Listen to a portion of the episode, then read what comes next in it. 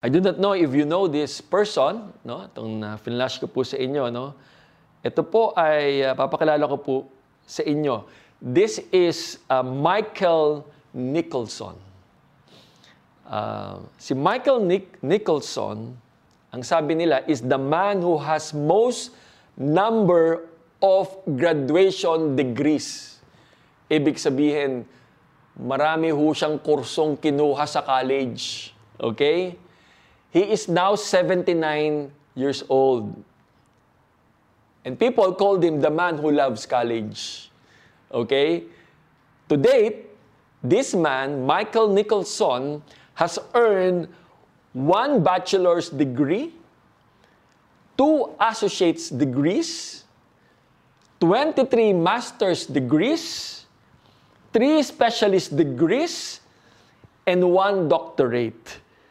He was enrolled in school for 55 years straight. Can you imagine?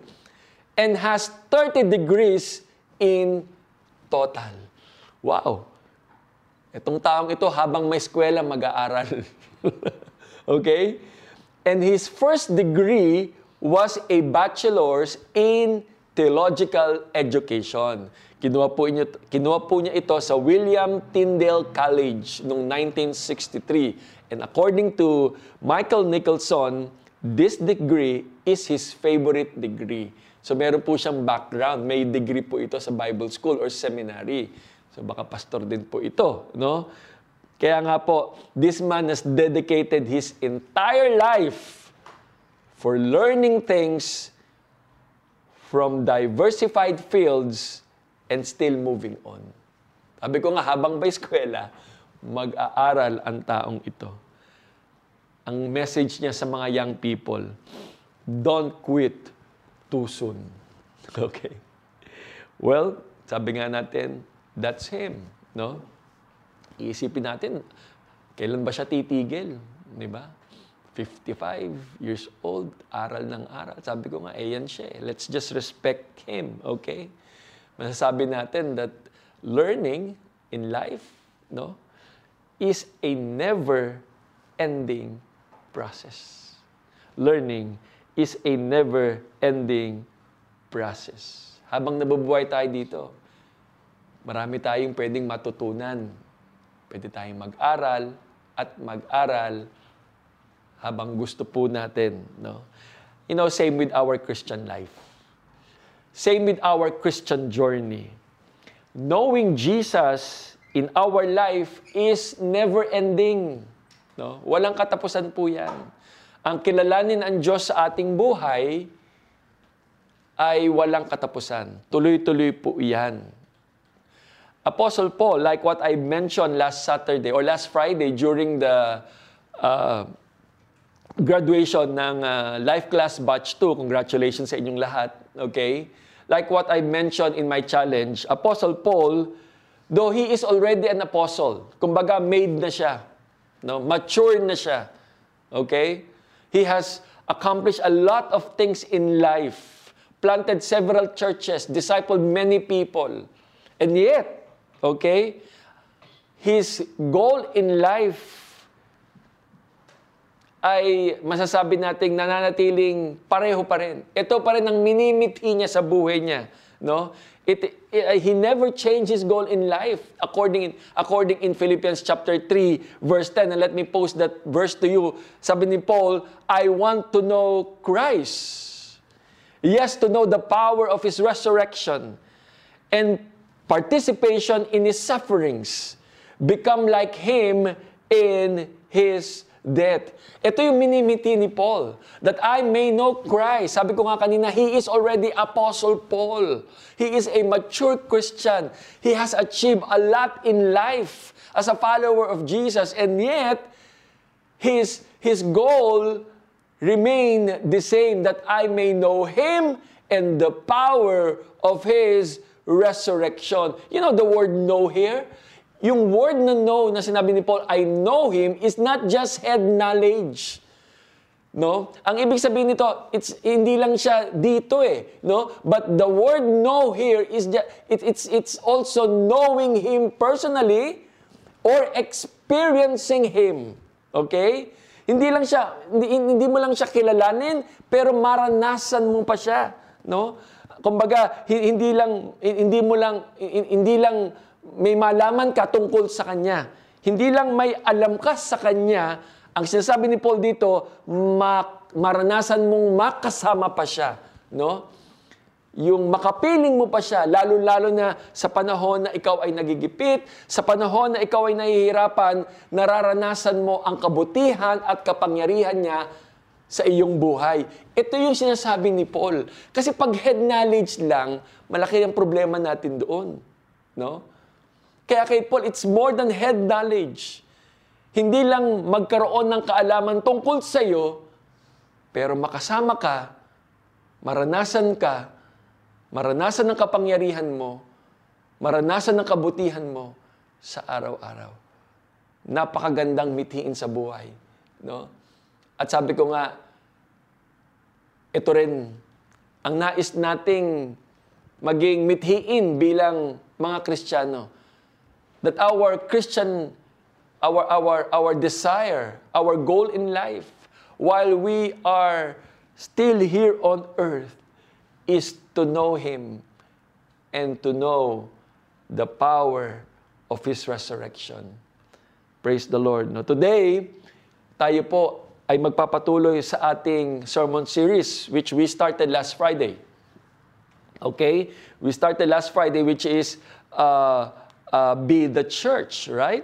Ito po yung pinag-usapan natin last time. And kung re-reviewin ko lang po, di ba, diniscuss nga po natin last Friday, no? kung kung anong ibig sabihin tong being the church, di ba? Sabi ko nga, the church is not called or the church is not a building, right? The church is not an institution. Hindi po structure ang church as far as the Bible is concerned. Pag sinabi nating church, na pag-aralan po natin last time, church is what? People, tao. No? Not just ordinary people, but those people who put their faith and trust in Jesus. Yun po ay church tao, kayo po yan, tayo yan, no? Tayong nagtiwala, nanalig sa Diyos, nagbigay ng buhay sa Kanya, no? Pinagkatiwalaan siya, tayo po yung simbahan. Okay? So clear po sa atin 'yon, no? Maliwanag po sa atin 'yon. At binanggit ko rin po last time na ang simbahan po, yung church, tayo po, we are called to be a church not just doing church. Alala niyo yun? Okay? Ibig sabihin, we must extend beyond doing church corporately on Fridays and Saturday or Sundays, dapat nararamdaman tayo araw-araw. We don't exist for worship service or worship gatherings alone. Each of us must shine as light in the darkness.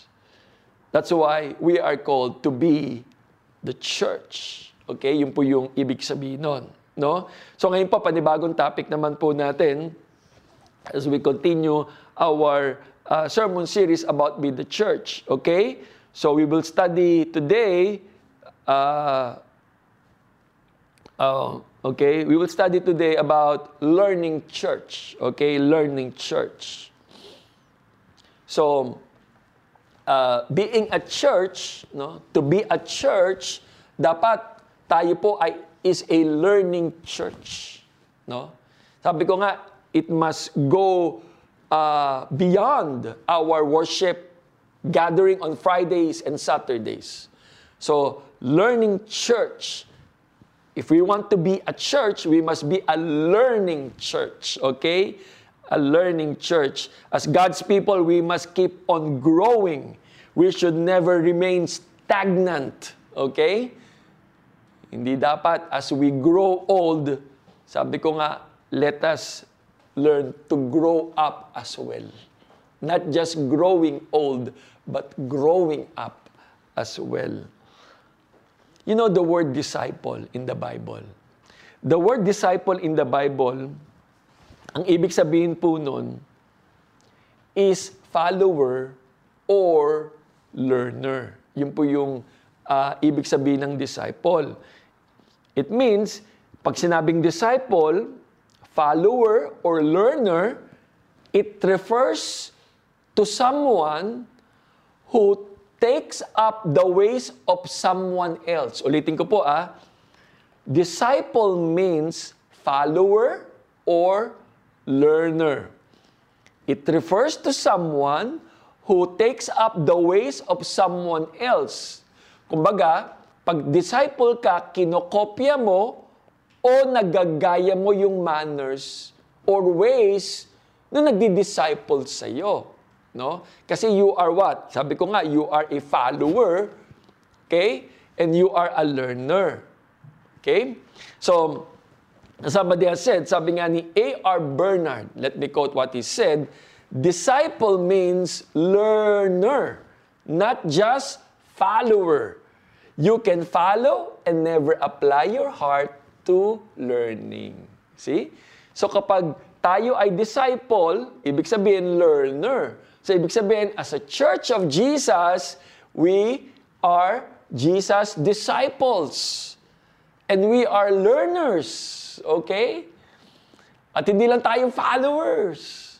Dapat we should also be learners. Something that we apply what we receive from the word, something that we we follow or we we apply that what we teach to us. Okay? So yun yung pagiging learner po. Kung ito ay in-apply natin kay Lord, a disciple is someone who learns from Him to live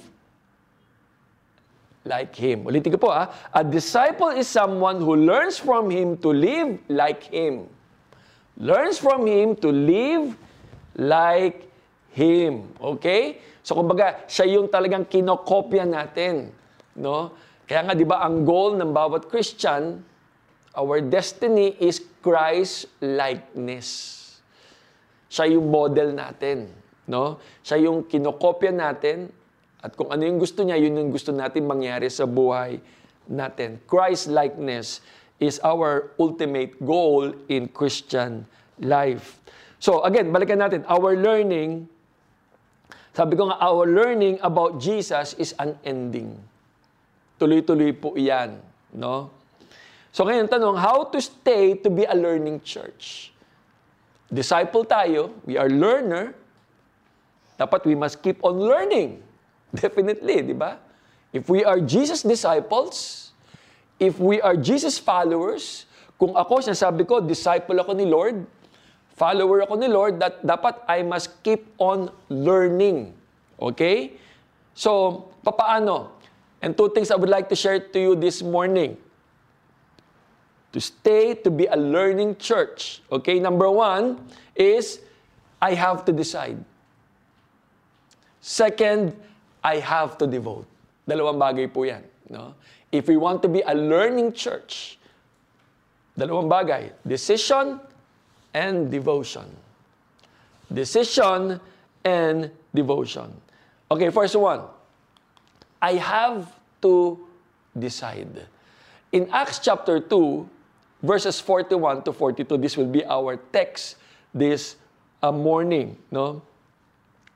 Verse 41, sabi dito, Those who believe what Peter said were baptized and added to the church that day, about 3,000 in all. Peter, in this passage po, after preaching the Word of God, no? kasi ito po yung, ang context po dito, this is just, ito po yung after, yung Acts chapter 2 was the birth of the church. Kabababa lamang po ng uh, banal na Holy banal na Espiritu Santo, no? Uh, as promised by Jesus. So ito po yung Acts chapter 2. So sila po ngayon ay napuspusan yung mga apostles. So Peter when he preached the word of God, okay? Sabi doon, those who heard the word of God, and sabi doon, they believe, okay? And they were baptized. Dalawa po yun doon, no? Ibig sabihin, dalawa, believing and baptizing.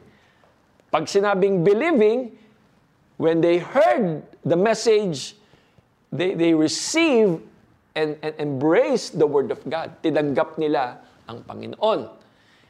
Hindi ho tatigil doon. after they believe, they were also baptized. No? Sila po ay nag-go through the water baptism. No? It's a submerged or deep uh, form of baptism. No? So dalawa, bagay, believing and baptizing, these are decisions. These are choices that they have made. And I don't think na pinilit po sila dito. Okay? Decisions, choices, nagpasya silang tanggapin ang Panginoon. Nagpasya silang sumunod through water baptism. They made a decision. Okay? So manatawag po natin discipleship. Discipleship is the process of becoming like Jesus. Ulitin ko po ah. Discipleship is the process of becoming like Jesus. And it always begin with a decision. Hindi to ini-enforce sa'yo. Hindi to pinipilit na gawin mo. You should make a personal decision to follow and embrace the command of the Lord. Jesus, when he um, uh, first called his disciples, no? For example, si Matthew, in Matthew 9.9, no? wala po, hindi ko nilisulod yan. Sabi niya, follow me and be my disciple. Jesus said to him, and immediately, Matthew got up and followed him. Ganun din po ginawa niya kila Peter, kila Andrew, no? Habang sila po ay uh, ay uh, nagpe-prepare para mangisda. Sabi niya, come follow me and I will make you fishers of men. Ang sabi po doon, immediately they, they, they left their net and followed him.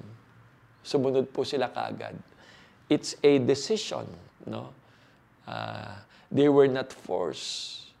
Uh, sabi ko nga, ang pagsunod sa Panginoon, kailangan magpasya po tayo hindi po ito ini-enforce sa atin. It should be a personal decision. Susunod ba ako kay Lord? Kailan ako susunod kay Lord? Yan, no? It's a personal decision.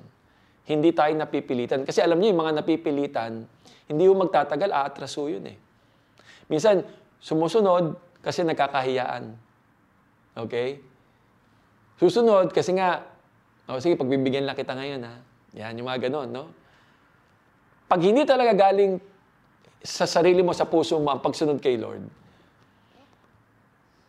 uh, time will tell us, no? Na kapag nasubok yan, aatras eh. Pero the moment you decide, it's a decision, yes, Lord, I will follow you. Okay? Without any demands.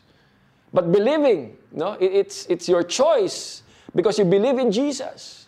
Okay? Alam mo, ang, ang maganda doon, ano man ang mangyari, later on, you will always go back to that first decision that you have made. At sasabihin mo, you will never regret it because you made a good, an excellent decision during that time. Right? Okay? Kasi alam mo eh, yung pag-decide mo talagang naramdaman mo yun eh. Okay? When the first disciple choose to follow Jesus, hindi, hindi naman po nila naintindihan yung implications of their decisions, right? They just responded to the invitation of Jesus. Okay? They decide to become a disciple. That's all. Kasi ang iba, bago sumunod, may mga demands. Okay? uh, before they follow completely no, to Jesus, iba may mga demands pa. Parang nag apply ng trabaho. Alam mo yun, yung uh, pag hindi umugma sa kanilang mga terms, abay, hindi sila susunod. Isipin nila, baka may ibang Lord. okay? Di ba, napapansin niyo, iba may mga terms. No? Sabi ko nga, parang nag apply ng work. Lord, may off ba dyan? No? Pwede ba mag-day off? No? Yung babalik muna ako sa mundo ng isang araw? Pwede ba yon? Or pwede yung, ah, Lord, may bakasyon ba dyan, yung 30 days? Magbabackslide ako ng 30 days. Balik naman ako kagad, Lord eh. Lord, kapag gumanda ang ang ah, ang trabaho ko, magbibigay ako sa iyo. Hindi ka magbibigay. Yan yung mga terms eh, di ba? I'm sure hindi ka magbibigay. No? Lord, pag pag nag-retire ako, maglilingkod ako sa iyo. Hindi mangyayari yan. No? Mahirap in our own terms when we follow Jesus. Okay? Kasi sabi ni Lord, maliwanag po, in Luke chapter 9, 23, and most of you know this verse. Di ba sabi niya sa crowd, if you want to follow me, or if you want to be my follower, you must give up your own way, take up your cross daily, and follow me. See? If we decide to follow Jesus, walang demands. We will follow Him sabi ni Lord, if you, if you desire to follow me and become my follower, sabi ni Lord, take up my cross daily. Hindi sinabing weekly, but daily. And follow me. There is a cost in following Jesus. Not in our own terms, but in God's terms.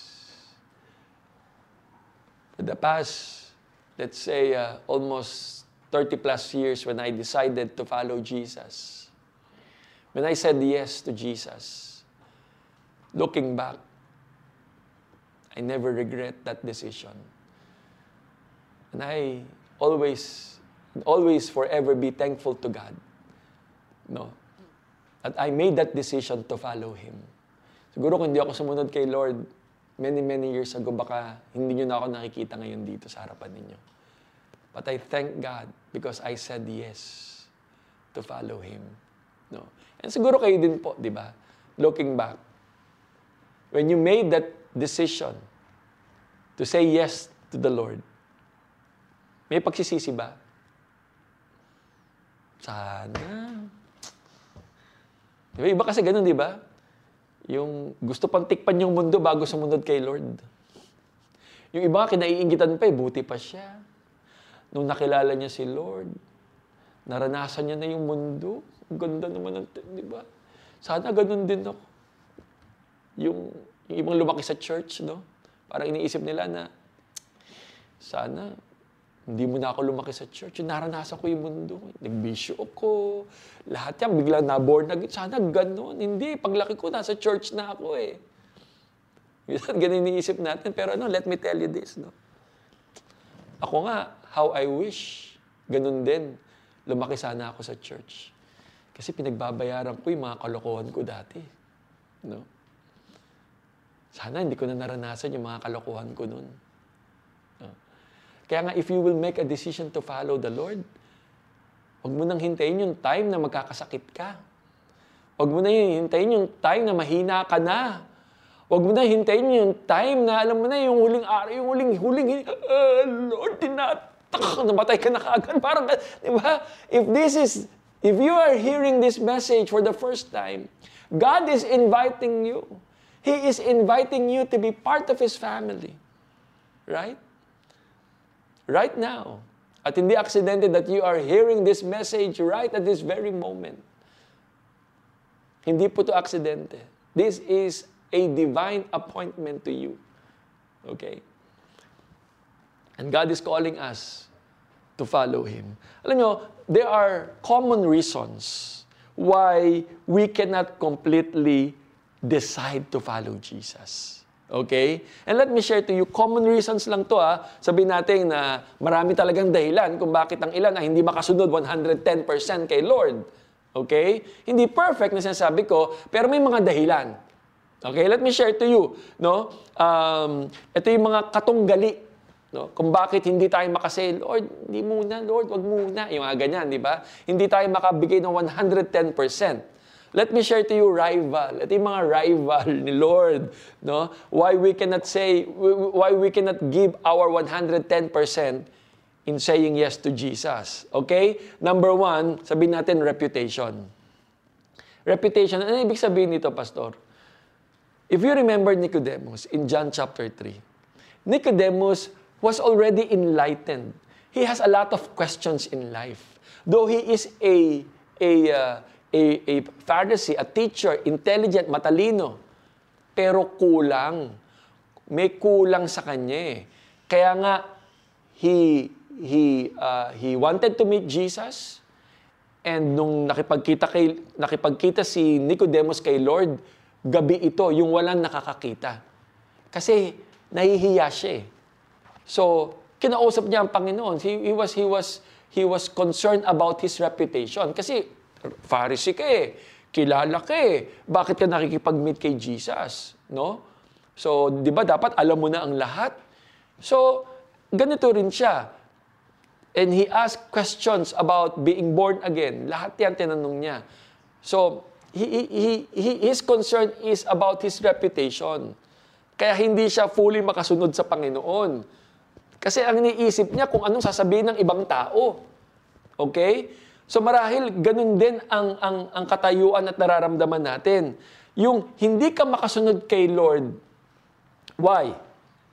Because ayaw mong ma-identify na ikaw ay makajos. Kuha mo yun? No?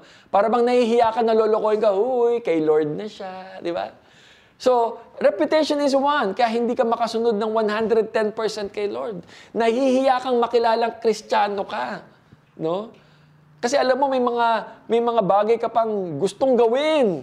No? So, reputation is one, hindi mo pa kayang i-give up ang mga bagay na, na alam mong uh, ito ay, ay, uh, ay uh, ayaw ng Panginoon sa iyo.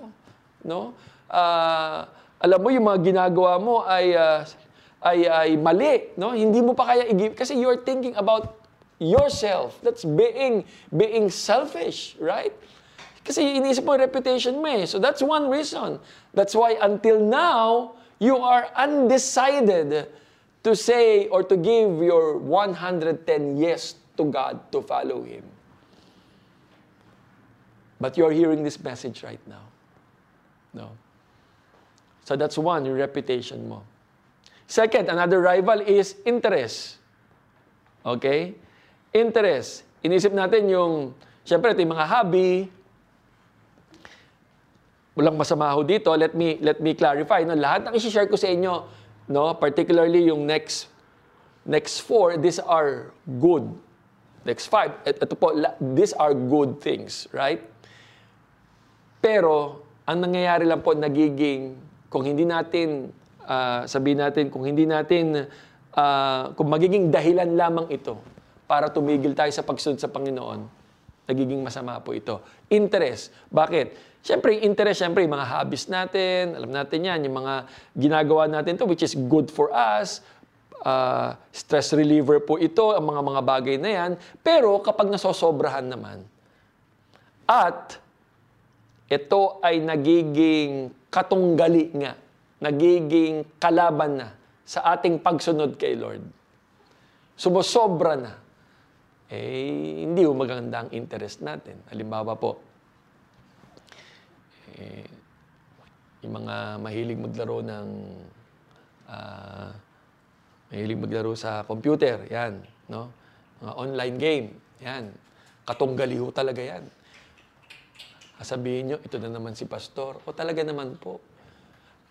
Napanood ko nga po yung kay uh, Jessica Soho nung nakaraang uh, Sunday po. Nung finiture niya yung, uh, ewan ko ba, kilala niyo mga nagigaming si Chooks TV. Grabe, million pa lang nito ang nanonood sa kanya. Nakapagpatayo na ng bahay dahil sa kanyang uh, pa, pa ML, no? Grabe. Pero sabi niya, ang kapalit naman daw nito, yung panahon niya sa pamilya niya. So, yun naman po talaga. No? Kasi matutulog ka ng late, gigising ka ng hapon, game ka ulit. Talagang ang buhay mo nakaikot na doon. At ito talaga po ang danger din. Danger po, at nagiging problema ng marami po ito, kahit kristyano. Yung sobra-sobrang paglalaro. Hindi naman po masama, pero pag sobra, sumasama po yan. Wala ka ng time sa asawa mo. Wala ka ng time sa pamilya mo at sa anak mo. Yan, pag nagiging katunggalin at lalo-lalo na wala ka ng time kay Lord. No? So, interest. Isa lang po yun ha. Marami pa tayong mga interest na maaaring nagiging katunggali at kalaban sa pagsunod natin sa Panginoon. Ano pang rival natin? Vocation, yung tawag natin trabaho. Ang trabaho, gusto ni Lord yan. Pinagpipray natin yan, kaya binibigyan tayo ni Lord. Pero nagiging hindrance, nagiging hindrance din po yan sa pagsunod natin sa Panginoon. Nagiging kompetensya po yan no? sa pagsunod natin sa Panginoon. No? Ang magiging dahilan na lang natin lahat ay trabaho, work and work and work. So that's another rival. Okay? Sabihin ko, maganda po yung trabaho. Okay po yan. Pero kung magiging kalaban po yan sa pagsunod natin sa Panginoon, nakakalimutan natin sa pagsunod sa Panginoon because we gave most of our time in working and working. Nag-work ka na nga sa, sa opisina, mag-work ka pa sa bahay, di ba? Wala ka ng panahon. Well, we have to re-evaluate. Okay? Pang, sumunod po, ambition. Another rival. Ambition. Ambitions are good. Dapat may ambition tayo, may pangarap tayo. Pero kung hindi kasama si Lord sa pangarap, no, baka tayo po'y malihis ng landas. Okay? So, ambition.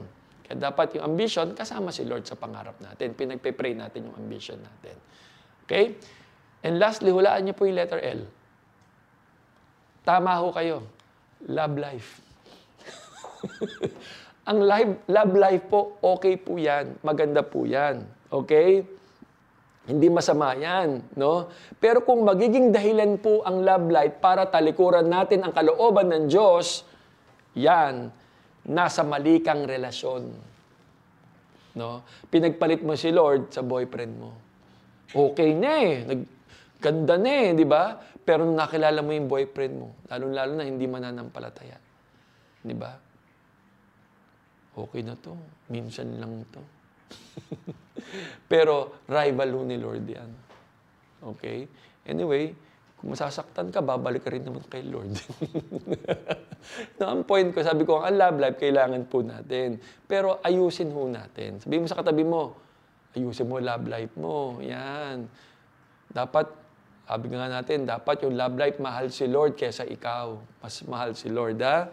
So ito po yung rival natin sa pagsunod sa Panginoon, ha? We cannot give our 110% of obedience to the Lord because of this following. We think of our reputation, too much interest, vocation, ambition, and even love life. Sabi ko nga, ulitin ko, walang masama sa mga bagay na ito. Pero kung ito ay magiging dahilan para tumigil sa pagsunod sa Panginoon, we need to reevaluate our priorities. Okay? Priorities. But, again, we need to be reminded of this. As we make this decision to follow the Lord. And let me quote what Francis Chan said. Ang sabi niya, following Jesus is not about diligently keeping a set of rules or conjuring up the moral fortitude to lead good lives. It's about loving God and enjoying Him. Tandaan po natin yan, ha? Hindi po ito set of rules, okay? But it's more of we follow because we love God. We enjoy Him. Right? So yun po lagi ang motivation natin. But if we want to be a learning church, if, we, if I want to grow and be transformed by Jesus, make a serious decision. I will follow Him. This led me to my second point, not just decision, but I have to devote. Devotion. I have to devote. And look what happened to the church. After they embraced, after they believed, after they went through the water baptism, after they made this decision, chapter 42, uh, verse 42, sabi dito, all the believers devoted themselves to the apostles' teaching and to fellowship and to sharing in meals, including Lord's Supper, and to prayer. Okay? And to prayer. Yung word na devoted na ginamit dito, sa Tagalog, naglaan po sila, pinaghandaan po talaga nila. No? Dalawang bagay. Okay? Dalawang bagay. Paano nila pinaghandaan yon? Okay? Number one, by working out their faith. Okay? They devoted, no? This is how the Lord helped them grow and transform. Paano sila binago? Paano sila tinulungan ng Diyos lumago? Number one, work out your faith.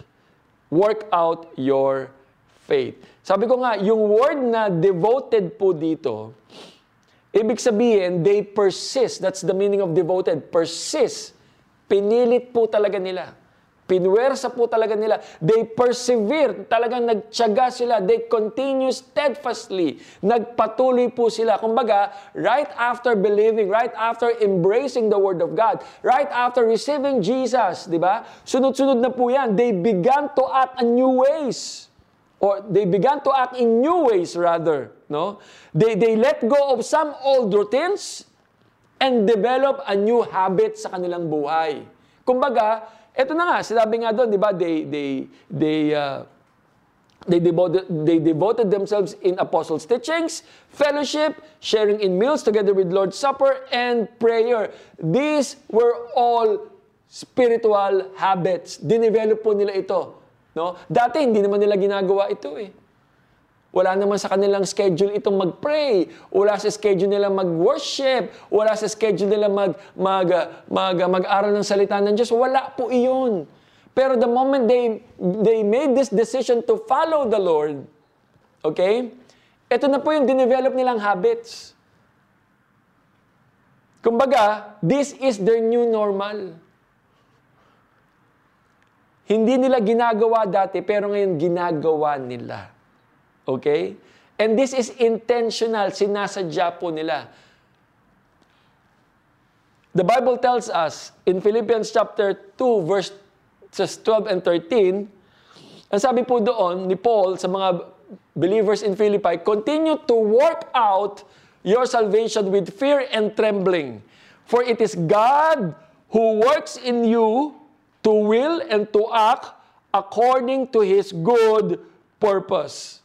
So this verse, written to the believers, it is not how to be saved. Hindi po yan. It was written how to grow. Litin ko po ha, this verse was not written, it, it is not about how to be saved, but how to grow. Sabi doon, hindi sinabing work for. Paul did not say work for your salvation. Kasi kompleto na eh. No? Hindi mo na dagdagan, hindi na pwedeng dagdagan. Ibig sabihin, the Lord uh, provided everything for us. So what he is saying here is the word work out. Okay? Parang exercise po yan. Di ba? When you exercise, you develop your body. Di ba? You work out. Di ba? Oh, saan punta? Mag-work out ako. Bakit? Kasi you are going to develop your body. Hindi sinabing you are going to get a body. Right? Nakuha mo natin? So kaya sabi doon, work out your salvation. Develop it. No? Develop it. Siyempre, kapag nag-workout ka, no, sana makapag-workout din po ako. okay. No? Uh, pag nag-workout ka, healthy body ka. Maganda pa ang katawan mo. Hindi ka madaling magkakasakit. Hindi ka madaling tatamaan ng virus. Kasi malusog at maganda ang pangangatawan mo. Ganon din ang spiritual life natin. Dapat, sabi, sabi ni Paul dito, dapat wino-work out natin yung spiritual life natin para hindi tayong madaling tamaan ng virus o ng kasalanan. Okay? At hindi tayo madaling manghina.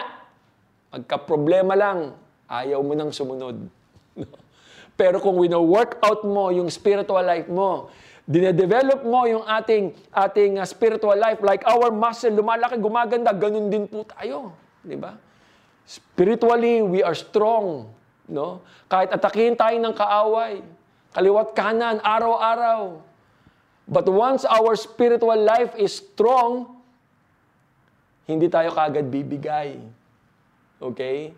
Bakit? Kasi ang foundation natin ay nasa salita ng Diyos. No? Nandito po, rooted to the Word of God, our faith. At ito ang sandigan natin. No? ang sandigan ng bawat isa. Kaya nga po, Si Lord wants us to work out our faith. Ito kasi magpapatibay sa atin. But we have to do something. Kaya nga sabi ni Paul, work out. No? This is our part. No? Wag lang, wag lang natin ipagkatiwala lahat sa Diyos. No? Pag sasabi natin, bahala na si Lord. Sa, pati sa paglago ko, bahala na si Lord. Hindi. Kaya sabi nga dun sa verse, di ba? Continue to work out your salvation. This is our role. For it is God who works in you, see? God is working not just through us, but in us. So may role tayo for our spiritual growth. We must learn. And God has His role to help us grow. Di ba sabi ko nga last time, no? Sa paglago nga natin, merong meron tayong uh, merong magtatanim ng seed, merong magwa-water, but it's God who will make it grow. Okay? So may role ho tayo. If we want to be a strong Christian, a strong follower of Jesus, a strong believer, we have to do something. As Paul said, work out your salvation. At in relation to that, in working out our, our uh, uh, spiritual life, starting tomorrow po, no? Magkakaroon tayo ng panibagong challenge. Okay? We will have a 20 days Devo challenge. Okay? So again, we will, uh, uh, the, the whole church will have uh, one uh, uh, devotion for the next 21 days hanggang matapos po yung month of July. We will send the copy to your LG leaders. Get your copy from your LG leaders. Para sa ganun, sa araw-araw, iisa lang po ang ating Bible readings, okay? At iisa lang po yung ating paghuhugutan from the Word of That's our challenge. Tapusin po natin ito for the next 21 days. Okay po yan, ha? This is one way of working out, developing our spiritual habit, particularly in our devotional life okay, in our journal. No? And uh, hindi lamang po yan, part ng ating, uh, as we work out with our spiritual growth. Okay? Uh, August, we will uh, launch Life Class Batch 3. So hintayin po natin yan. Most especially dun sa mga mga bago natin kasama, no? We have uh, uh, we will prepare for this, okay? And um, uh, gusto po natin maging handa and uh, pag-uusapan rin po na, namin para naman sa mga nakagraduate na ng batch uh, 1 and 2 ng life class, uh, tayo po ay maglo-launch ng School of Leaders 1. Yan, para po sa inyo naman yan. Para tuloy-tuloy ang ating uh, ating uh, training, no? Kahit tayo naka-lockdown, may paraan pa rin hindi, kahit hindi, wala tayong physical gathering, we can still conduct training like this. Okay? This is our new normal. Ginagawa pa rin natin. Hindi nagsara ang church. Right? Hindi ibig sabihin nag, nagkaroon ng lockdown, maghihintay tayo magbukas. Hindi po. Tuloy-tuloy pa rin po ang simbahan ng Panginoon. Amen? And uh, just to inform everyone, no, ang primary leaders po, kami rin po magsisimula mamayang gabi ng School of Leaders. So, hindi lamang po kayo, sila rin po ay nag-aaral. Para sa ganon, ahead talagang ay meron din pong uh, ganong uh, nurturing on the parts of our primary leaders. No, mauuna lamang po sila pero sama-sama po tayong nag-aaral dito. We are all together as a church. We want to be a learning church. So we will all together uh, nurture our spiritual life. We will work out our salvation so that we will continue to become stronger and better follower of Jesus. Amen? Amen. Palakpakan po natin ang Panginoon, di ba? This is all for God's glory, no? Gusto natin talagang makilala ang Panginoon. So working out our faith is one. Maglaan po tayo sa ganong pa, pa, pamamaraan. Pangalawa, it's not just working out your faith. Second, we must also walk by faith. Okay? Walk by faith. This is another way on how God transform and change His people. Of course, using the Word of God is one. Another, if we want to be a learning church, another way that God transforms His people is what? Is through circumstances. So, In 2 Corinthians 5.7, sabi doon ni Paul, For we walk by faith, not by sight. This verse challenges us to rise above our normal Christian experience and not and, and rather than operating from a worldly perspective which is what living by sight as Christians we are not called to live by sight but we are called to walk by faith ano ibig sabihin po nun? When we say walking by faith, lagi natin naririnig ito. No? You walk by faith, not by sight. Di ba?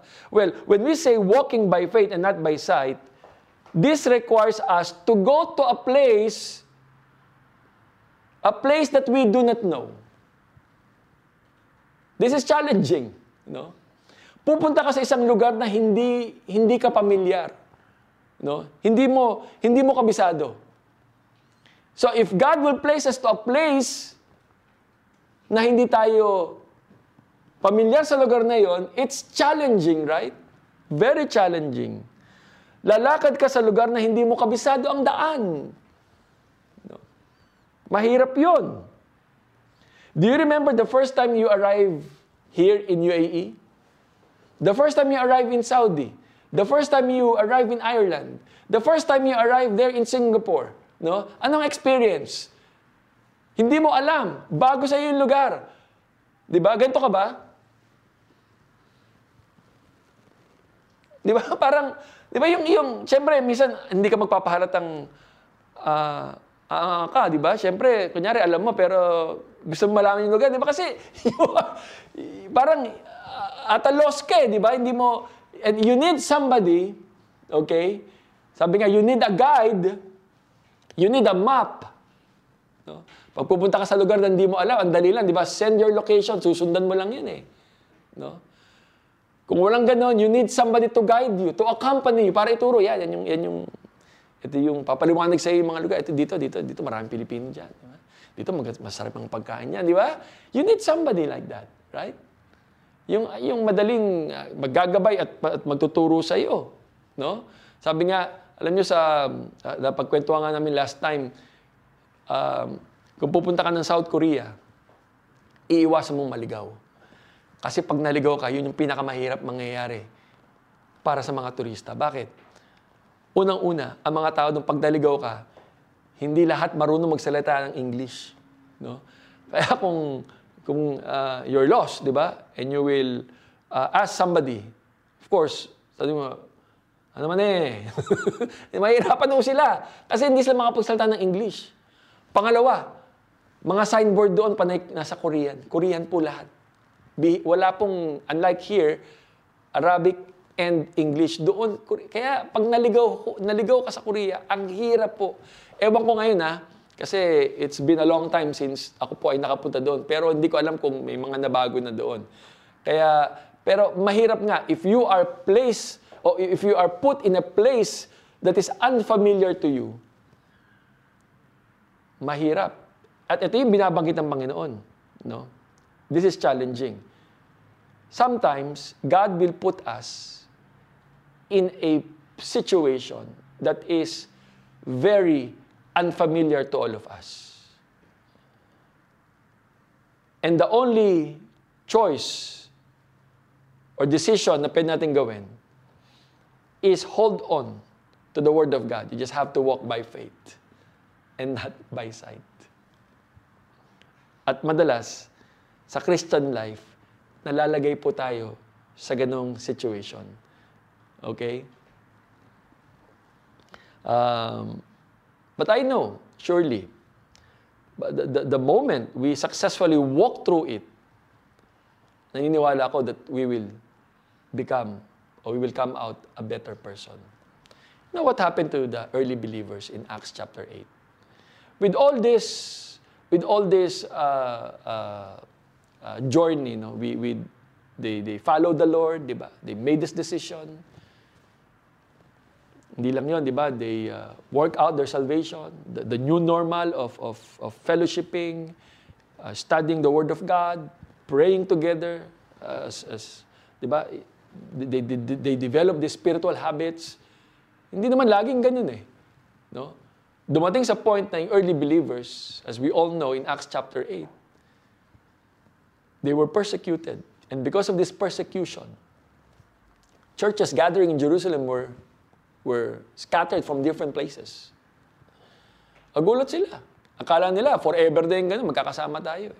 Pero may, may, merong mas, may, may ibang plano ang Panginoon para sa kanila. So because of that persecution, that severe persecution that took place, it's, it's just walking by faith. They were, they were, they were really challenged no? to, to uh, sabi ko nga, eh, to, uh, to rise above their normal uh, Christian experience. Uh, some of them went to another province. They went to Samaria. Iba napunta sa uh, to uh, another province, no? Uh, talagang it's hindi nila alam uh, na-uproot sila from Jerusalem, napunta sa ibang provinces, di ba? It's just it, they, they just follow where God will lead them. It is walking by faith, no? Walking by faith. Pero ano nangyari naman? Hindi naman po sila naghiwalay ang simbahan naman po hindi tumigil na lumago. What happened? In fact, nakabuti pa sa simbahan. Okay? When they were scattered from Samaria, they were scattered from the, to, to Samaria to, to, to Judea, the churches continue to grow. Nakabuti pa yon. At talaga naman para sa kanila yon, no? Kaya instead of of uh, of, uh, alam, alam niyo, no? Y- yung nangyari persecution, instead of complaining, no? Uh, hindi naman sila tumigil, but they kept on. The, the, the habits that they develop, dinala lang nila kung saan sila dinala ng Panginoon. Nagpatuloy lang yon. And, and if you will read the book of Acts, particularly in Acts, throughout Acts and the succeeding uh, uh, chapters, nakita niyo kung paano lumago ang simbahan.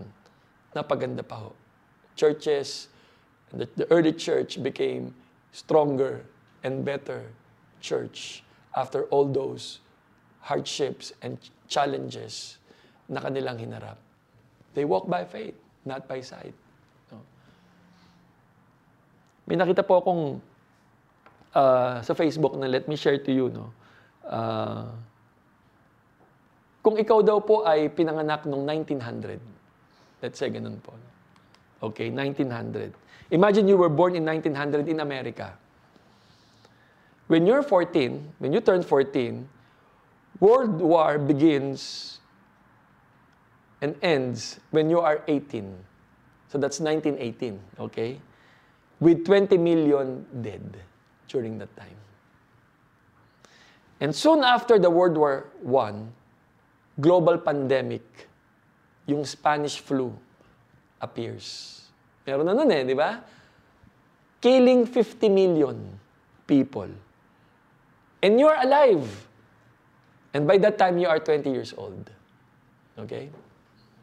And when you turn 29, you survive the global econ- economic crisis that started to collapse in New York Stock Exchange, causing inflation, uh, inflation, unemployment, and famine. You are 29 years old then. And when you're 33 years old, the Germans or the Nazis come to power. Alam niyo yun? And when you're 39, World War II begins and ends when you are 45 years old with 60 million dead. So by that time, 45 years old ka na. At nagkaroon ng Holocaust, 6 million Jews namatay. When you're 52, Korean War begins. Grabe. When you're 64, Vietnam War begins and ends when you are 75 years old. A child born in 1985, meron bang pinanganak ng 1985? When he thinks his grandparents have no idea how difficult life is, but they survived several wars and catastrophes. Ganon katindi ang pinagdaanan nila. Today, We have all the comforts in a new world. Amid a new pandemic, but we complain because we need to wear masks. We complain because we must stay confined to our homes where we have food, electricity, running water, Wi-Fi, and even Netflix or Netflix or OSN. None of that existed back in that day during our grandparents' days. But humanity survived those circumstances and never lost their joy of living. So sinasabi dito, a small change in our perspective can generate miracle. Kasi maaaring nagko-complain ka na ngayon, hirap, di ba? Pero think of our grandfathers and mothers who survived those years of, of challenges. And yet, they still enjoy life. No? We should be thankful that we are still alive. And we should do everything we need to do to protect and help each other. Maybe, to some of you today, presently you are walking in an unfamiliar place right now. Unfamiliar path right now. Meron ba sa inyo ngayon nun? No? Ibig sabihin, wala kang choice kung hindi talagang, Lord, walk by faith. There are three kinds of people daw, right now, in this world. Number one, those who are already walking in their faith. Ibig sabihin, nauna na sila. Nung nag-start ang pandemic, nawala na sila ng trabaho. Until now, wala silang trabaho. Until now, talagang hirap na hirap sila. Talagang, nag, nag, alam mo yun, talagang hindi nila, uh, things are uncertain certain right now. No? The first kind of people, they are already there. Di ba? Uncertain ang tomorrow para sa kanila. The second kind of people is those who are coming out. Those who are coming out, ito maybe yung mga palabas na, na bumalik na, oh, may trabaho na, natanggap na, balik na yung sahod, yan na, di ba? May aasahan ka na, gumaling na yung nanay at tatay sa sakit, yan, nagkabalikan na kayo, nabayaran mo na yung utang mo sa bangko, yan na, di ba? You are coming out, no? You are already uh, uh, walking out from, from, from, from that path, okay? That's the second kind of person. Siguro maaaring iba sa inyo ganito. And I know some of you, right? Some of you, you're sharing your joy to me, your victories. Praise God for that. And the third kind of person, those who are about to walk by faith. Nawala ka ng work, kasakit yung anak mo. I was chatting with somebody yesterday Pinanganak po niya yung anak niya ng premature. Diba? Ngayon, yung worry ng isang mother. You will face this. You will face this by faith. Okay? So you're about to to walk by faith right now. No? So yung ganong haharapin mo. Sabi ko nga iba, no? uncertain, by the end of the year, palang wala na ang company nyo. No? Papasok sa, sa, sa ganito, talagang ang iba talagang you are deciding to to go home for good in the Philippines. Wala nang future sa Dubai. Yung mga ganun, wala nang future sa UAE. No? So yeah, we understand. We understand. No? But I pray, with all of this situation that we have, maybe you're walking out, you're about to walk, you're still walking, I pray that we will just endure and enjoy our walk. I remember David said in Psalm 23, Even though I walk to the valley of the shadow of death, I will fear no evil, for God is with me. Even though we walk to the valley of the shadow of pandemic, I will fear no evil because God is with me. Corrie ten Boom said, If you look at the world, you will be distressed. If you look within, you will be depressed. But if you look at God, you will be at rest. That's always our assurance in the life that we have right now. A learning church is not just working out our faith, but walking by faith. Walking by faith. Let me end with this story po. No? As we... Meron po isang mama na sa kanyang paglalakad sa isang lugar, he saw two construction workers. At itong construction workers, they were working in, in that site, no? And he, this man approached itong construction workers, ano ginagawa ninyo? Ang sabi po nung isang lalaki, isang construction worker, sabi niya, I, I am digging a canal. I'm digging a canal. And then he asked the second man, What are you doing? Sabi ho niya, I am building a cathedral. Two different persons doing the same job, same question, but two different answers. Different answers. Yung isang lalaki po, ang sagot niya, I'm digging a canal. He was just going through a flow. Right? But the other man said, I'm building a cathedral. He has a purpose. He has a vision. A learning church has a purpose. A learning church has a vision. We learn not just for our own sake. We learn because we have a vision to accomplish. We have a purpose why we learn as a church. And I pray that as long as we are here, as long as we exist, let's continue to be a learning people, a learning church. Lord Jesus, we thank you for this opportunity of receiving your word today. Panginoon, maraming salamat po. Sa buhay namin ito, hindi titigil ang aming ang aral ng buhay. Hindi lang po aral ng buhay, pero aral galing po sa inyo. Sa lahat ng mga napagdadaanan po namin sa buhay, lahat po ito, Lord, may kinalaman sa aming relasyon sa inyo, Panginoon. Hindi po ito aksidenteng nangyari sa aming buhay. Nasasaktan man kami, Panginoon. Nabibigo man kami, Lord. May mga frustrations man kami na hindi ayon sa mga ine-expect naming mangyayari sa aming buhay.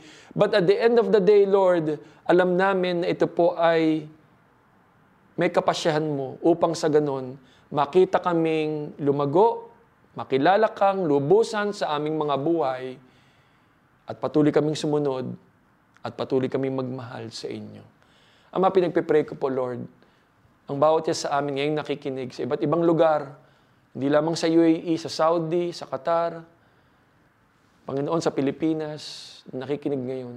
Ano man po ang pinagdadaanan namin ngayon, Lord, nangusap po kayo ngayon sa amin.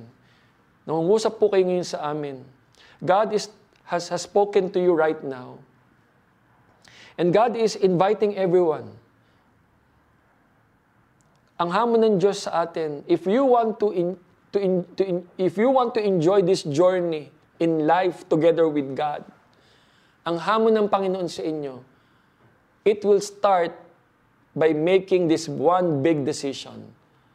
The decision of making Jesus as the Lord of your life. Remember, this is not a religion. What God is offering to us is a journey with Him, a journey of a wonderful relationship with Him. Kung hindi ka pa nagpapasyang tanggapin siya bilang Panginoon ng buhay mo, na siya magmamaneho ng buhay mo. Hindi lang ngayon, even after our life here on earth, Make Jesus as the Lord. Make Jesus as the Savior of your life. If you're listening right now, and you're watching right now, I invite you to accept Jesus right now in your heart. Tanggapin mo ang Panginoon sa puso mo ngayon, sa oras na ito. Dito magsisimula ang lahat. So that you'll be able to enjoy what God has in store for us and for your family. I invite you right now, no? Jesus has given his life to us. He has given us you life, not just here, but even life after death. Jesus is the way, the truth, and the life. And we cannot come to the Father except through Him. Tanggapin mo lang ang Panginoon ngayon. Make this decision. Sabihin mo lang, Panginoon, salamat. Dahil namatay ka sa aking buhay. Namatay ka para sa aking kasalanan. Nais kitang tanggapin bilang aking Panginoon at sariling tagapagligtas. Yun lang po ang prayer po natin. If we want this decision right now, you can follow me in my prayer. Sige po, ipigit po natin mga mata, sabihin mo, Panginoon, just pray after me, Lord, sabihin mo, Lord, thank you for dying for my sins. Thank you for loving me. I'm not worthy, Panginoon. But today, I make this decision. I open my heart to you. Lord, tinatanggap kita sa aking puso bilang Panginoon ng aking buhay at tagapagligtas ng aking buhay. Maghari ka sa akin ngayon. Simula po sa oras na ito, be the Lord of my life. Patawarin mo ako, Panginoon. Minamahal kita. In Jesus' name. I'll pray for you right now. Panginoon, maraming salamat po sa opportunity na kami po ay nakapag-aral ng salita mo. Salamat din po sa aming mga VIPs. At kung meron man sa kanila, Lord, na nag-pray with me right now, thank you for how you will make this seed grow starting today as you have planted this seed in their heart. And they made this decision to make you the Lord and the Savior of their lives. Lord, I pray that from this day on, they will experience life with you, full of joy, peace, full of, of, of provision, Panginoon, sa kanilang buhay. Be with them, Lord. Cause them to love you. Cause them to thirst for you, God, every day, Panginoon. Salamat, Panginoon, sa kaligtasan na pinagkaloob niyo po sa amin. Salamat po, Panginoon. In Jesus' name we pray. Amen at Amen. Kung kayo po ay sumunod sa aking panalangin, no, lalo na sa ating mga VIPs. And to others, maaaring di kayo VIPs, but this is your first time no, to receive Jesus in your heart. No? Dito po nagsisimula ang ating journey with God. I made this decision many years ago. Like what I've said kanina, without any regrets. And I thank God I made that decision. If you have made this decision, praise God. You continue to grow, continue to seek the Word of God. At yung mga nag-invite po sa inyo will, will talk to you later on. No? Kausapin po kayo, pagpe-pray po kayo. Okay? Pero magpatuloy po kayo. Nasaan man tayong uh, lupalop ng mundo, we want to reach out to you. No? Nasa Spain ka man, nasa Ireland ka man, nasa Saudi ka man, gusto namin mag-reach out sa inyo, nasa Bohol ka man, no? anumang lugar nasaan ka, gusto po namin makaabot sa inyo. Wala na pong uh, imposible ngayon na, na hindi tayo makaabot sa isa't isa. Willing po kaming tumulong sa inyong journey in your Christian life. Ito po ang ginagawa namin dito sa UAE. Nagtutulungan po kami no, para makilala ang Panginoon because this is a learning church. So maraming salamat po. Okay? And uh, again, maraming salamat po sa inyong um, um, pakikiisa sa ating simbahay. At salamat din po no, sa mga nag-invite. Continue to invite your friends. No, you can next week we will provide the link so that you can share it to your family in the Philippines and even friends uh, working abroad no para mas lumawak pa yung ating uh, uh, ang ating uh, uh, pagpapahayag ng mabuting balita sa panahon ng pandemya. Ang kailangan marinig ng tao ay mabuting balita, hindi lagi bad news good news from the very Word of God.